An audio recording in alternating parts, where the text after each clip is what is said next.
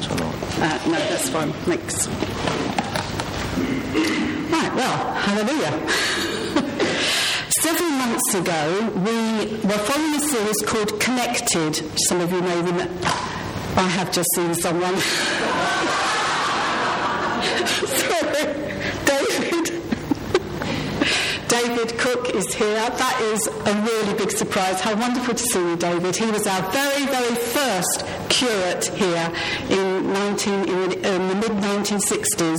And Peter Hall and I came to this church in 1968, and David was already in place. And I believe I did some secretarial work for you, didn't I, all those years ago? David, thank you so much. Right, start again. Ago, we followed a series called Connected. And today, um, a few months later, we're picking this series up again with the overall theme of connected hearts. And this is the introduction um, sermon today, and it's entitled Intimacy and the Living Word, Part 1. Next week, the sermons will be the Living Word Part 2. So come back if you can to hear those.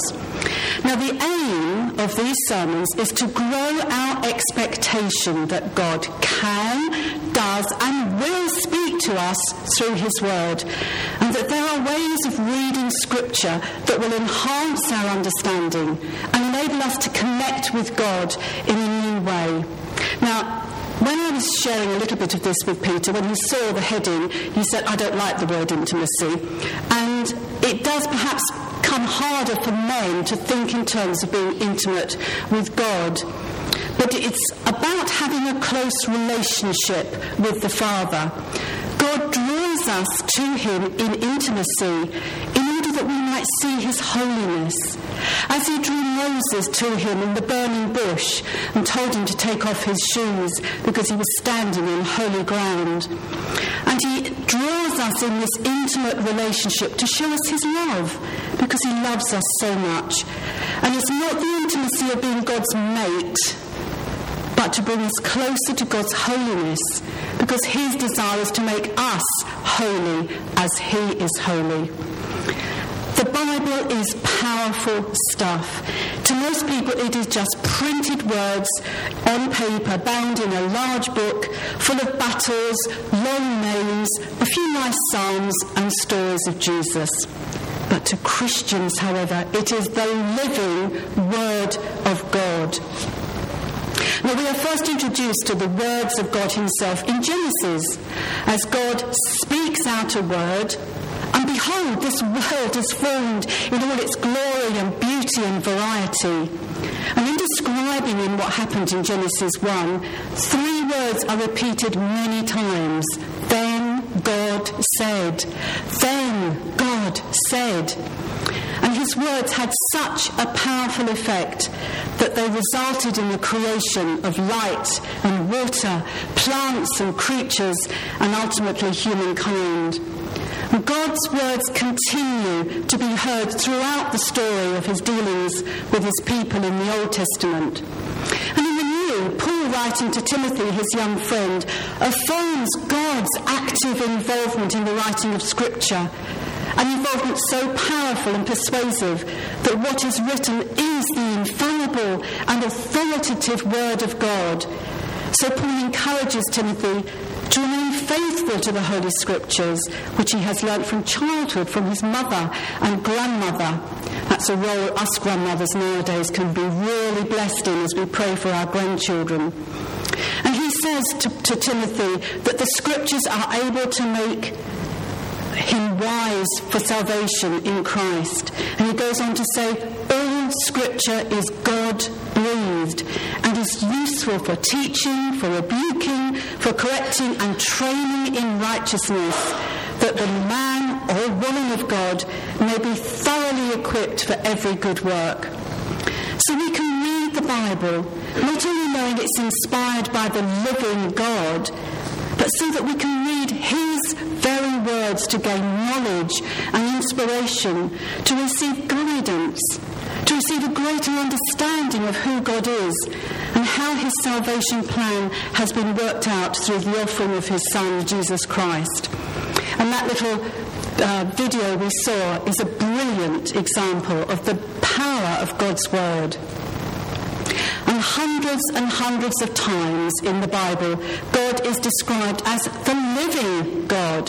He is not dead. He's not just spoken once and that was it. He is alive today. For instance, the young boy David, as he approached Goliath, called on the living God. And the Israelites, as they received the Ten Commandments, called on God as the living God. And the writer of Psalm 42, who declares, My soul thirsts for God, for the living God.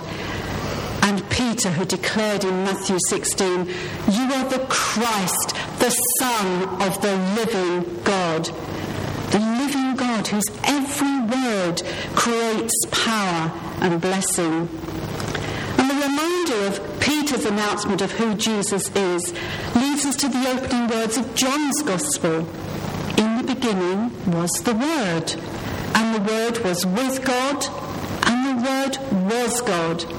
He was with God in the beginning, and the Word became flesh and made his dwelling among us.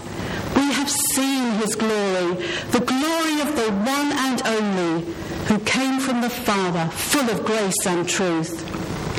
So the spoken words of the living God are personified in his Son, Jesus Christ, the Word made flesh, who came as a living being among us, the image of the invisible God. And Jesus came to speak God's living words into our lives today. He said in John 6, The words I have spoken to you, they are spirit and they are life. And God's living word Jesus is now living the resurrected life, seated at his Father's right hand in the heavenly realm. So Jesus speaks, both through the words he said that are recorded in Scripture and in the Gospels, and the thoughts and feelings that he expresses to us as he brings the Scriptures alive to us as we read them. And he does this through the Holy Spirit. In John 14, Jesus said, The counselor, the Holy Spirit, whom the Father will send in my name, will teach you all things and will remind you of everything I have said to you. So part of the ministry of the Holy Spirit is to bring the words of the living God and the words of Jesus, the living Son, alive and meaningful and relevant to every Christian. Words which seemed empty and dead and lifeless on the page before we were Christians now come alive with new meaning and insight. And even the tiniest word can be used by God to bring blessing to us. I discovered this 19 years ago in the first few months of widowhood after Peter Hall died, when the Spirit highlighted the tiny word in you can't get much smaller word than in, can you? It's such a seemingly insignificant word. And yet it led me to understand how enveloped I was in God's arms. I was totally in His presence. And I found that everything I to sustain me as this new role that I found myself in so unexpectedly as widow was to be found in Him. Needless to say, this little word is circled many, many times in my Bible. The Bible does speak to us and is so relevant to us, and I'm sure every one of you has had those times when the Bible has leapt at you and a word or a phrase just comes alive. Three other words in the Old Testament came alive to us recently in the book of Esther. It's been a source of real prayer power for many of us, especially in our home group. The book of Esther doesn't mention God at all, and God's people, the Jews, are in serious danger of annihilation. Yet through the prayers and the courageous stand of Queen Esther, we read three little words in chapter 9 which meant such a lot to so many of us when I shared it. The reversal occurred. The reversal occurred. Three powerful words which the Holy Spirit brought to life. And many of us, as we have used that in our prayer times, have seen situations literally being turned on their heads, tables being turned, reversals happening when we least expected it because God is faithful. Hallelujah. So we've reminded ourselves that God's words brought creation to life and that Jesus, his son, the living word, became the living word made flesh. And the resurrected Jesus sends the Holy Spirit to bring God's written word to life in our lives here today. And from our two short readings that Peter read, we can see a couple of things that result from reading God's word today. Firstly, the blessings that come from God's word. Now, this first psalm is like a gateway into the rest of the psalms, and it stresses that those who would worship God genuinely must embrace his words, his law.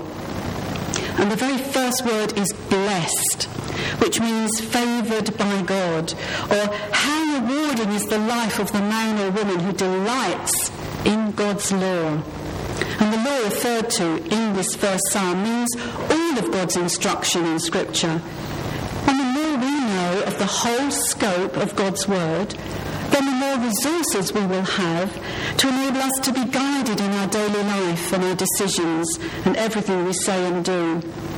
So we have here in this first psalm an image of a tree in a very, very dry climate, a desert perhaps, which nevertheless thrives because of the constant supply of water. This psalm encourages us to meditate or chew on the scriptures day and night. And if we do so, then we will be just like that tree whose roots go really deep down and that is refreshed with the living waters, no matter what circumstances we are in. And there is tremendous reward for reading the living Word of God because our lives will bear fruit all the time, not just in one season of the year we will be so refreshed that we won't droop or feel weary.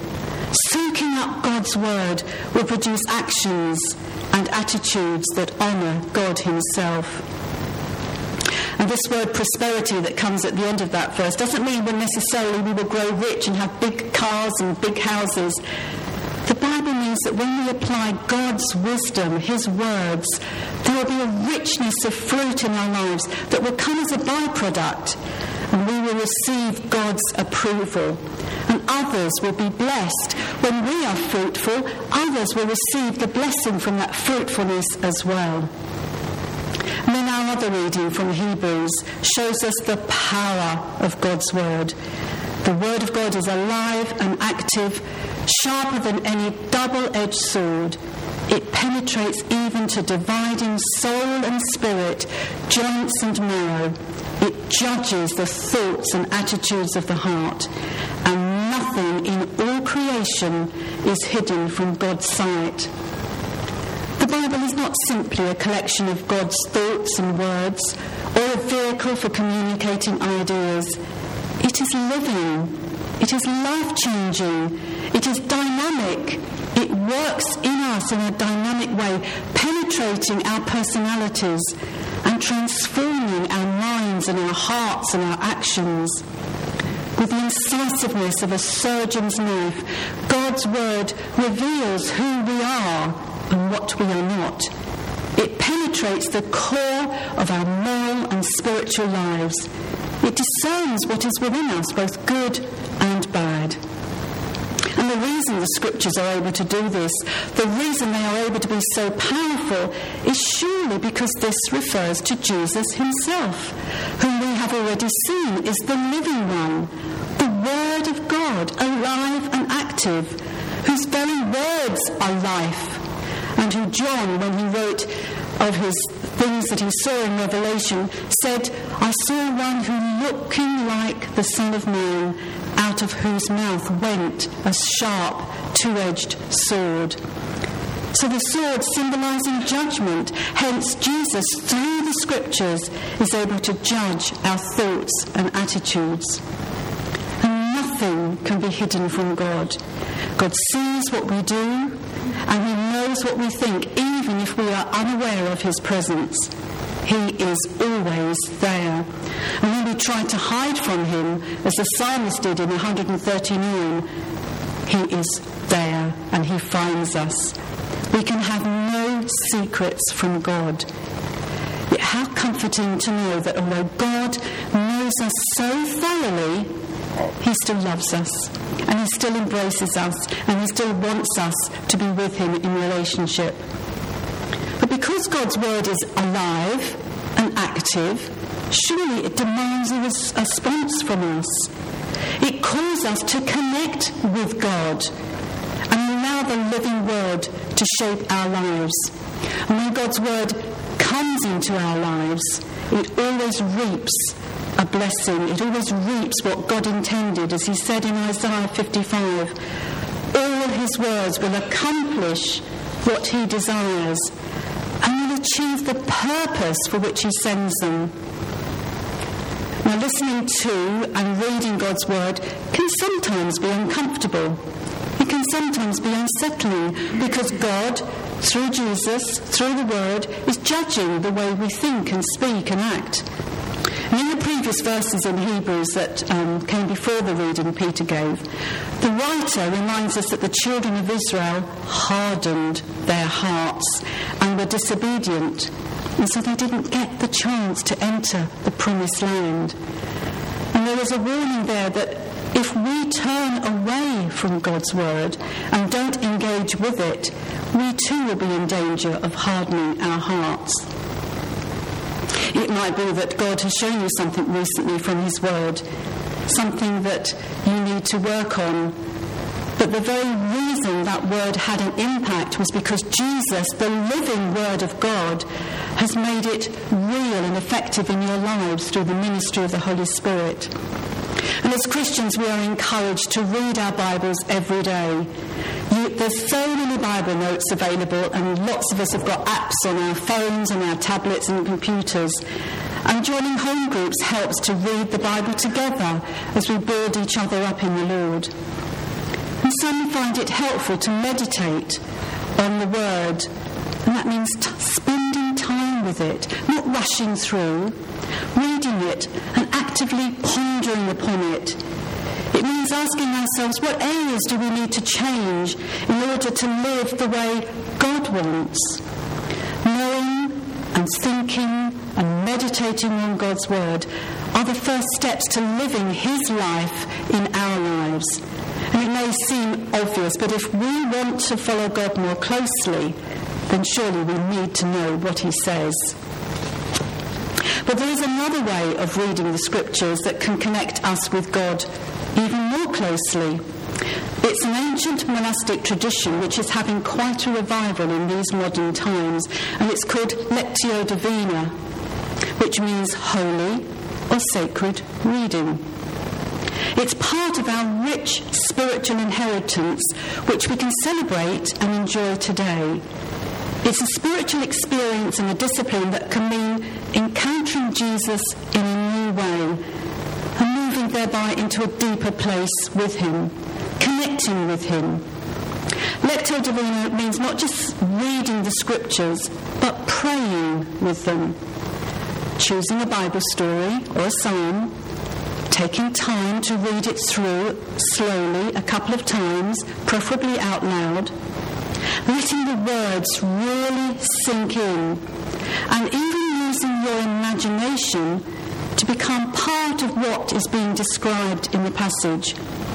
Using your senses, perhaps taking note of what others may say or do as you imagine yourself in the story.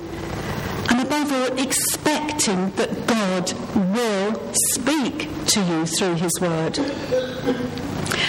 imaginations are a gift from God. The writer R. Paul Stevens said, We cannot have faith or believe in what is unseen unless we have imagination. Imagination is the vehicle through which faith is expressed. Feel a bit uncertain about this, about using our imaginations in this way. It might seem a little bit wacky and out of kinker and not quite in the way that we would normally read the Bible. But on the other hand, we can choose to use our imaginations and apply discernment to what we hear and encounter. And of course, it is the Holy Spirit Himself who will help us discern what is true and what is false. And of course, using our imaginations in Scripture may mean we hear things that maybe we don't really want to hear. If we were to imagine ourselves in the story of the two servants who owed vast amounts of money to their master and he forgave both their debts, it may mean God is reminding us of someone we need to forgive and perhaps a debt we should forget to be repaid. Are still a bit doubtful about our imaginations, using them to give us new insight into the living word, a test we can use or ask ourselves is Does this build me up? Does it help me grow in my faith? Does the Bible support what I imagine and visualize in my mind's eye? Now, we've actually used this method a few times in our home group. We first listened to the passage being read out loud, noting any word or phrase that jumped at us that seemed relevant, just as I explained about the little word in and the three words I mentioned earlier. And then we read the whole passage again, this time reflecting on all that we'd heard. It might be that there was a challenge there, or an invitation that struck a chord with us, or a word or phrase that met a particular need perhaps a promise or a word of encouragement. We then had a time of silence where we thought and prayed and reflected, and then we took it in turns to share aloud our thoughts. And it was amazing, out of about a dozen people, the many different things that emerged through reading this one passage together. And yet we all had something different. And this is a really encouraging way of allowing God's Word to take us deeper into His presence. This is the way His Word can be rooted and grounded in us. Letting God use our imaginations like this helps us to see ourselves as God sees us. This is the way God's Word can become powerful in our lives and the way we are blessed and made fruitful. So God has given us imaginations so that we can prayerfully place ourselves in a Bible story. For example, we could picture ourselves with the two disciples who walked on the Emmaus Road. And we have a picture coming up, a painting. This is by a lady called Janet Brooks Gerloff. You can see the two disciples there, but next to them is a shadowy figure. It's the two disciples walking as they thought on their own. But the shadowy figure of Jesus comes alongside them. It might be good for you to shut your eyes at this point. I'd like you to imagine yourself in that picture. Perhaps you're the disciple on the left or the disciple on the right. Or perhaps you're joining them and you're an extra person there. Imagine how you would be feeling that was you. You're talking about losing Jesus, about his death, about how upset and lost you feel. You've lost all your hopes and dreams. But in your imagination, suddenly Jesus is walking alongside you. He's been all the time, listening to your thoughts and your words, your emptiness and your loss, but you hadn't noticed him. But now you do. You can talk to Jesus about anything that you are experiencing at this moment any pain and loss or joy. You can listen to his words of comfort and hope. Just be companionably silent together, knowing Jesus' presence is real and powerful. So we're just going to pause for a moment for you to imagine yourself with those two disciples and Jesus coming alongside you, and you can tell him anything you want to in this short moment of silence.